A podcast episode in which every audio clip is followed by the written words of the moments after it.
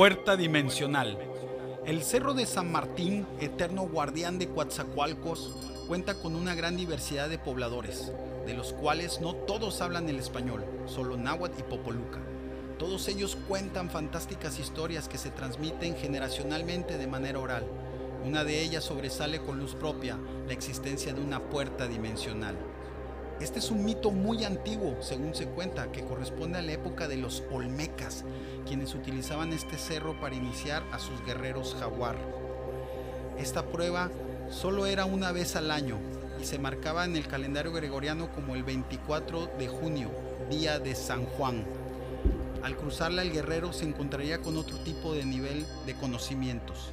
Pero hay de aquel que no regresara a tiempo como le pasó a un campesino en los años 80, quien al encontrarse con esta mágica puerta, al más puro estilo Narnia, exploró y exploró. Según su percepción, solo habían pasado un par de horas, pero al regresar y dirigirse a su casa se encontró a sus hijos pequeños, ya grandes y casados. Ascenso de Quetzalcoatl, año 990 de nuestra era en la Gran Toyán. Su rey, Seacat Topilzin Quetzalcoatl, enfrenta la gran rebelión de su pueblo que no está listo para su filosofía de respeto al prójimo, amor y ciencias.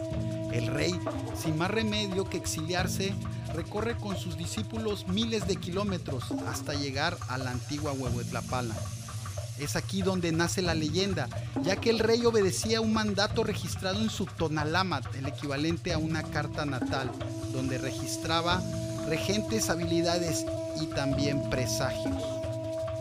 El lugar y momento para ellos se encontraba lejos de ahí y llegaron a la antigua Huehuetlapalan, donde nace el río Coatzacoalco. A su arribo hizo su última ceremonia en tierra dejando su consigna para que sus discípulos la llevaran a las cuatro direcciones junto con la mítica profecía de su regreso. Con esta balsa que hizo de pieles de serpientes, navegó hasta la desembocadura del río con el mar y ahí se prendió fuego, convirtiendo al hombre en Dios, suceso que a la postre dio el nombre metafórico a Coatzacoalcos de el escondite de la serpiente.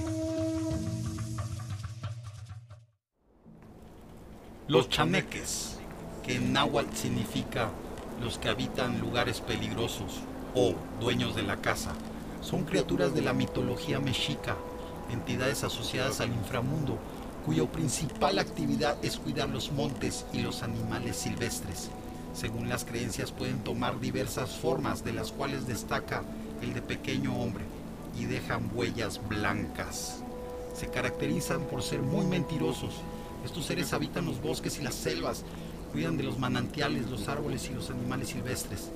Se cree que son capaces de asustar a la gente y perderlos en el camino.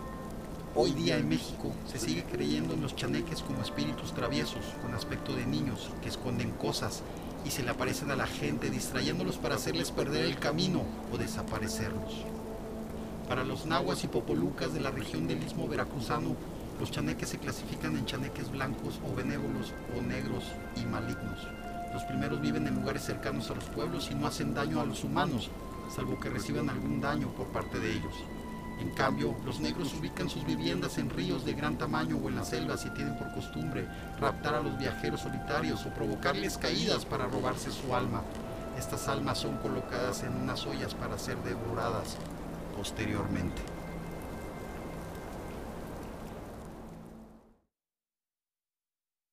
el tesoro del pirata Lorencillo.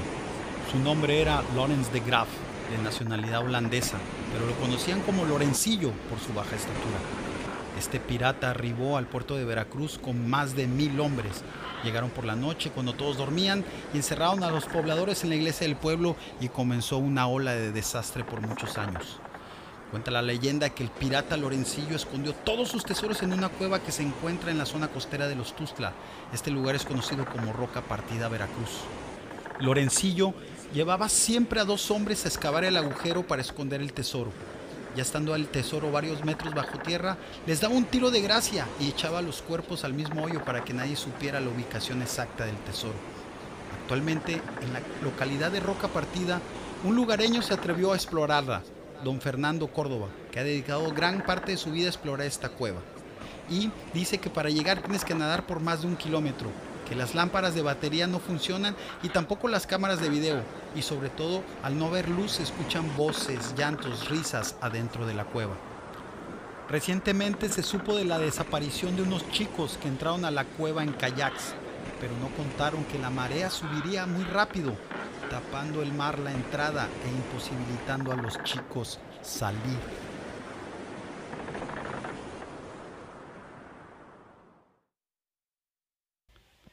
La carga prohibida del Callao.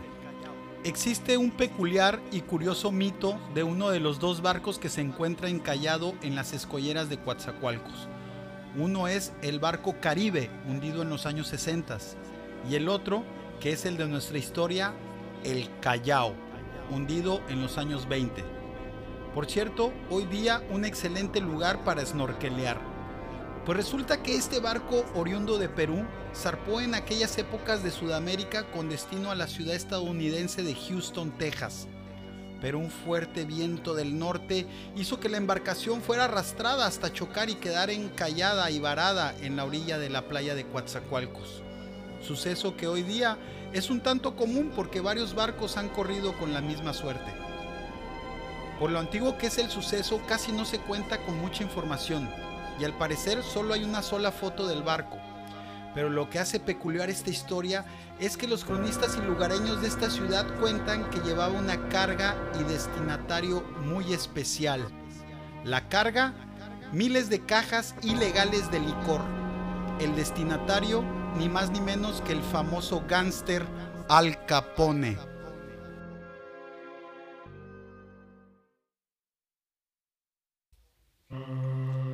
La batalla de Totoapan. Esta batalla tuvo lugar el 18 de octubre de 1863 en las inmediaciones del arroyo de Totoapan, en el actual municipio de Cozoleacaque, lugar con descendencia olmeca que hace 156 años luchó por detener la invasión de los franceses, teniendo como líder a Martín González Alor, mejor conocido como Martín Lancero.